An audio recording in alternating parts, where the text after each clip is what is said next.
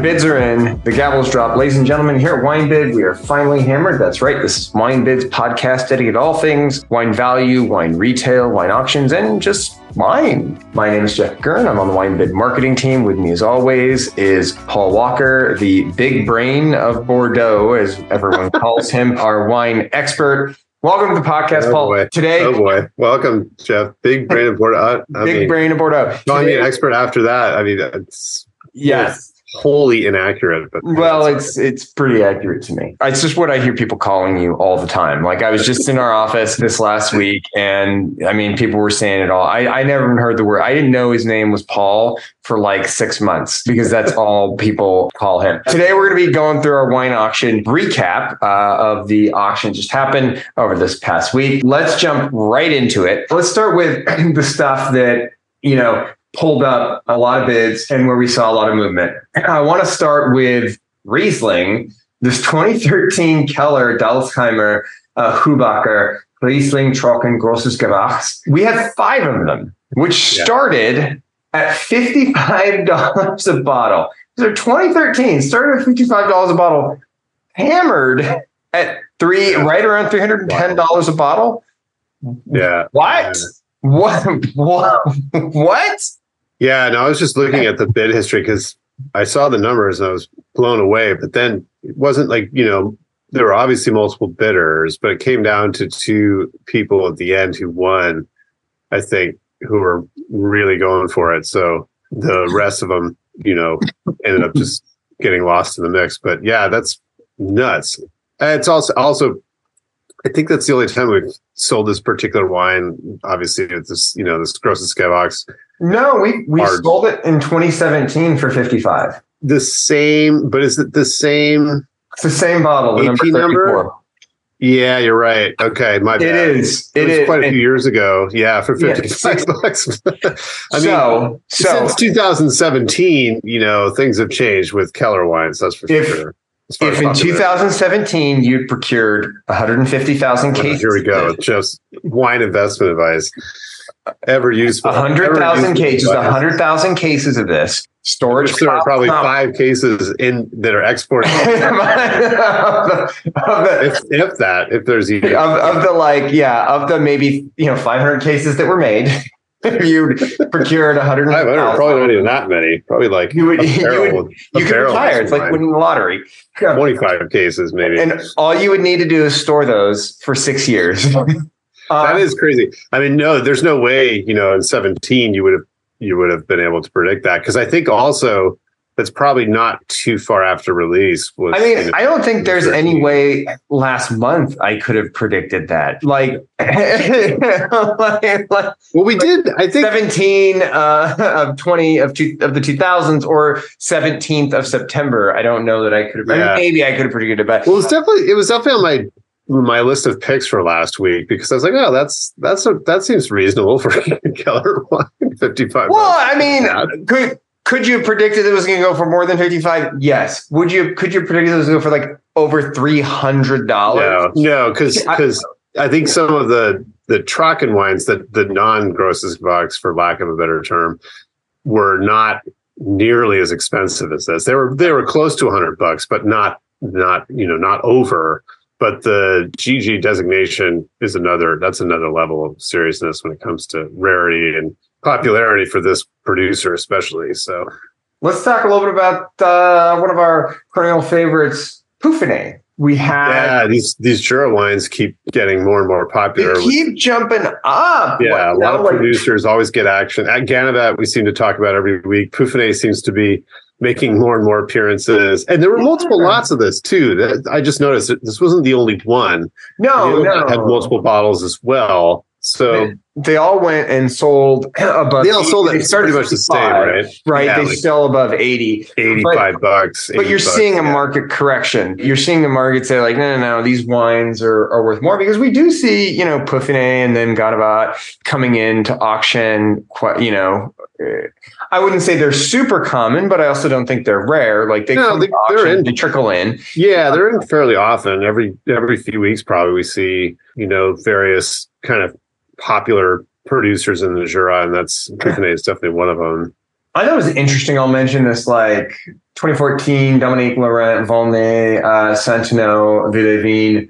Uh, seven, we had two of them, seven bits took them from 40 to 59. One thing I will mention is that the Keller notwithstanding, almost everything that we sold this week that got a lot of bids this week was in the sub $100 range. And there's a lot of stuff in the sub sub $50 range. Private sellers, uh, Reese, Mount Pajaro, uh, Cerritos, Christum, just a lot more action, I would say, in the sub hundred and even sub fifty dollar range right now, which is kind of interesting to interesting to to see. Um, let me let me bring up an example that does yeah. not flow in with that that take, which is the Méo-Camuzet Richebourgs. Again, multiple bottles, but both of them hammered at uh, let's see they started 1670 hammered at 2270 so people were not afraid to go big for Méo-Camuzet Richebourg 05 last week. It's 2270, I think.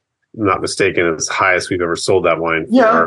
Well, and I mean, and maybe not for you know late 80s vintages or something, but look, there there, for, there are a few that break the mold. The 14 Henri Boillot Meursault Les Charmes, six bids to 125 to about one 160, 155, 160, and then we had the 02 Mag of Latour we had two of those, which five bids took them from 885 to sell right around a uh, basically a thousand ten each. I mean, there, it's not that there wasn't any action at the high end of the market. I guess I'm just saying, like, I felt like the script is kind of being flipped a little bit recently over the last few weeks, maybe months, where we're seeing more action at the bottom end of the market, more bidding. I think at the at, the sub 100, sub 50 end of the market. There's there's a lot more going on there. It's also been a, like a a real steady influx of wines that have a few years on them, right? Like the Puffeney wines yeah. are are almost 10 years old you know, a lot of these other other wines, like there's there was Tignanello with a few years on it. So things that are totally out of retail, right? They're not available except in the secondary market. And so it's kind of funny where to see where those are going to go. 16 VR, I mean, these wines aren't going to break any records, but it's interesting to st- see something like that. Francois Villard, Cornas, Juvet, which like at 30 bucks, you're like, oh, that's a steal for, you know, a serious producer in Cornas with, you know, a few years on it from good vintage. Well, yeah. obviously it was because it got bid up to, you know, to 45, $47 which still isn't terrible, right? Like that's that seems to be like a, a reasonable range for or, for something like that. Or or like the 15 Chateau Montelena Chardonnay, which we had three of, six bids took those from 45 and they ended up hammering at 61. Not like some dramatic 15? The 15, yeah. Chateau oh, That's interesting. So I mean it's got a few years of age on it. Yeah, yeah, those wines, those wines can age too. That Chardonnay, that that's yeah. not something that is going to fade after you know three or four years. Well, exactly. But I guess I guess my point is like I think you're seeing people say like, "Hey, uh, I'm gonna," you know, maybe a year or two ago I was in the 100 150 200 dollar range on chardonnay but you know, Montelena makes some phenomenal Chardonnay. There's 15s in auction, $45, even $60, $61. That's not crazy for that Chardonnay with a little bit of age on it because it's gonna it's gonna be No, it's also I mean, I don't know anything about where Montelena retail pricing is, but I would imagine the Chardonnay is probably getting close to 60 bucks, especially from the winery. I don't know if you can buy it very readily at retail. I suppose I could do a few minutes um, to research and figure that out. But that's interesting. That's that's still actually that seems a little high, but anyway, you're looking it's at collectible. It's collectible wine. Chateau Montelena Chardonnay. You're looking at probably anywhere from sixty-five to seventy-five dollars. Yeah. Okay. Right. More than so I thought. At the at the even at sixty two, you know, still a fantastic deal. Granted, you, are going to have like auction buyer's premiums and shipping, but uh, I mean, I'm looking online. A lot of sellers are you know busted it out for 70 74.99 a bottle yeah, um, and then you have to have it shipped to yourself again looking at that i and this one's 15 with with a little bit of age on it so you know like i said i and i do like a decent age for a chardonnays that can age and montelena can age like i like something that's got a a few years on it. Like to me, yeah. it tastes better. No, um, it's funny because there's there's six there was 16 and also 18. I was just kind of scrolling down the list, and the 16 started at 50 and got multiple bids, hammered at about 54, 55. But the 18 started at 45 and didn't really go much higher than that. Sold for about 46, 47 bucks a bottle, three bottles in each lot. So it's kind of funny, you know, the, the more recent release it is, this better deal it is because 18 well, that's I mean that's still probably what they're probably releasing the 21 now, I would imagine. So probably 18 for 46, uh, 47 bucks is it? That's a that's a good deal, right? Like that's a good deal compared yeah, to the 15 the, for going for you know 70 or whatever it was, 60 bucks. Yeah, it looks like it's the 21 that I'm seeing at retail. 21, yeah, that that makes sense. Yeah. 21.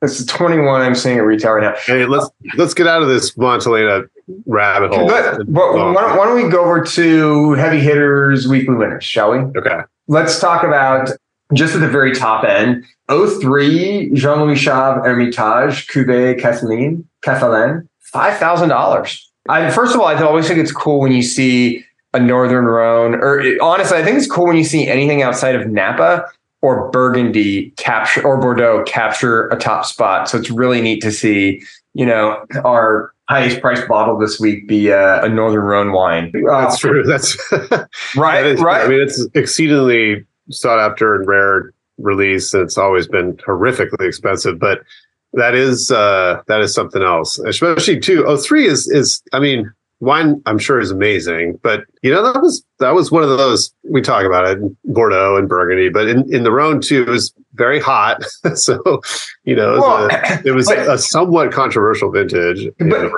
but just to give you an idea of like it's like five thousand dollars is our top seller at you know for the the 03 Chave Cuvée Cathelin Hermitage. Then number two is 05 Costa Rica Corton-Charlemagne. Yeah, I know. I you know, expected the opposite. Number three is 05 Domaine Normandie Conti Saint-Vivant, right? Uh, well, per bottle, actually, no, there were two of those. There were two of those. Are you talking about La Tâche, the 17? No, I'm talking about the Saint-Vivant. There's well, no, there were two. There were is number four, and there were two yeah, of those. Yeah. One got sold for 37, 35. So my, my, I guess my point is like number one's Rhone, and then it's Burgundy, Burgundy, Burgundy.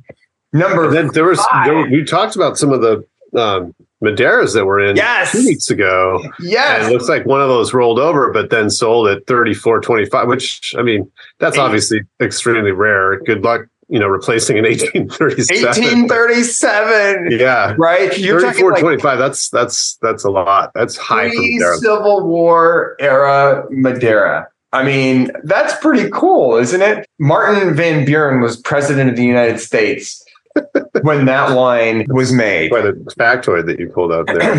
yeah, I, well, I, you know, you know me. I know, I know uh, all the presidents. The kinds of trivial things. Yeah, all those trivial things. And by the way, so th- then after that, it's 05 Domaine de Romanée Comedy Conti Saint again, 3200. Um, call it Romanée Comedy. Is that what you said? Romanée Conti. And then uh, Emmanuel Rouget von Romanée Cros Parantoux Mag for. Yeah, those 08 Croc Conti mags finally hammer. I think it, you know, took a little while um, so pretty expensive. But it's and then and then a twelve Screaming Eagle Cabernet Sauvignon, uh, two of those sold for you know basically three thousand five dollars each. My point is just it's like it's like a lot of usual suspects, but I thought it was really cool to see the Madeira in there and to see the Jean Louis Chave. Like, I mean, I would love to taste some Madeira from 1837. Like how amazing, yeah. how cool is that going to be? You're, I mean, now you're getting into territory when Madeira was like super popular, right? exactly. Uh, you know, by by the way, the one I the one that I thought was really interesting. There was this article I was reading recently. They found a bunch of wine vats in a I think it was a four or five thousand year old Egyptian queen's tomb. Hmm.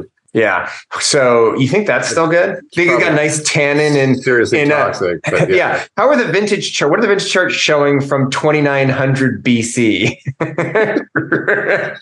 BCE more correctly. But yeah. What's that? I said never mind. BCE. Just BCE correcting your your vernacular. My apologies. My apologies. Let's, let's talk about the week other, winners. Yeah, some other winners. I which one surprised me the most is these Bernard Bonin wines. They were on my list as well because it's a, yet another producer I'm not familiar with, uh, as I'd like to repeat often to contradict Jeff. I'm not an expert, and this he's an expert. one of those. That means he's an expert. Anybody who says that, that's when you know they're an expert. When they're he's modest. He's extremely modest. Anyway, very interesting history with these wines. We've seen very few of them. Interestingly, Jeff, they also list the number of bottles on the label. So you can actually refer back to that when you're talking about investment advice. But I, am curious as to where you know these these things will go because they're getting multiple bids now. But anyway, the Bernard Bonin wines, Puligny Montrachet like Garennes, hammered at 550. There's not a lot of history, exterior or external auction history to really compare that to. So keep an eye on those. Be interesting to see what happens, especially from you know great vintages to where those wines are going. But that's a pretty serious number for something that does not have a lot of secondary market history. Period. 2010, Francois Lamarche La Grande Rue hammered at 690. Uh, I think that's a high for most everyone who's sold it. We've mentioned, I think there was a bottle of, or excuse me, a three pack of Trimbach, the Vendange Tardive late harvest uh, Frederic Emile, and that hammered at 405, which was a high for that wine for sure. 07 Vegas Sicilia Unico at 435. Um, you mentioned the Latour mags, 16 Palmer mag at 580 and a one Cheval Blanc at 585. I think I think this is another one of our picks. But anyway, it seemed like a deal compared yeah. to everything else. And then some some Rousseau, some 14 Rousseaus uh, did quite well as well. For 14 Charme Chambertin at 660 and 14 Gevrey Village at 410, which is quite a bit. So lots and lots of activity last week. Like you said, a tremendous amount of multiple bids and things, you know, in the 50 to $200 range thousands, I think over 5,000 bottles sold. So very, very busy auctions right now. Yeah. A lot of really interesting stuff. And I think that wraps it up for our auction recap. For WineBid's Finally Hammered, this has been Paul Walker and Jeff McGurn wishing you happy bidding and cheers. Cheers.